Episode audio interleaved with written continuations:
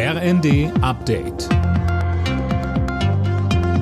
Stündlich neu. Auf den Punkt informiert. Ich bin Colin Mock.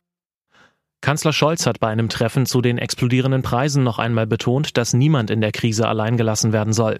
Er hat im Kanzleramt mit Vertretern von Wirtschaftsverbänden und Gewerkschaften gesprochen. Im Anschluss sagte er, ich habe den Tarifpartnern das Angebot unterbreitet, zusätzliche Zahlungen bis zu 3000 Euro von Steuern und Abgaben zu befreien, wenn dadurch mit einer solchen Zahlung die Arbeitnehmerinnen und Arbeitnehmer besser durch die Krise kommen können. Zusätzliche Zahlungen müssen nicht in Anspruch genommen werden. Trotzdem ist das eine große Hilfe, wenn das überall in Deutschland und an vielen Stellen stattfindet. In der von der Ukraine zurückeroberten Stadt Isium ist nach ukrainischen Angaben ein Massengrab gefunden worden. Das teilte Präsident Zelensky am Abend mit. Er verglich Isium mit den Städten Butscha und Mariupol. Auch dort waren Massengräber und Hinweise auf Gräueltaten festgestellt worden. Die Stimmung dürfte erstmal nicht unbedingt besser werden. Ungarn reagiert verstimmt auf einen Beschluss des EU-Parlaments, das Land als nicht mehr demokratisch einzustufen.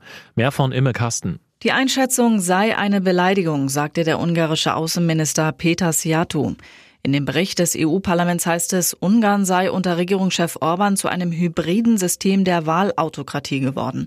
Kritik wird in dem Bericht dann aber auch an der EU-Kommission laut. Das Fehlen entschlossener Maßnahmen aus Brüssel habe zu einem Zerfall der Demokratie, der Rechtsstaatlichkeit und der Grundrechte in Ungarn beigetragen. Tennislegende Roger Federer beendet seine Karriere. Der 41-jährige Schweizer begründet die Entscheidung auch mit den vielen Verletzungen in den vergangenen Jahren.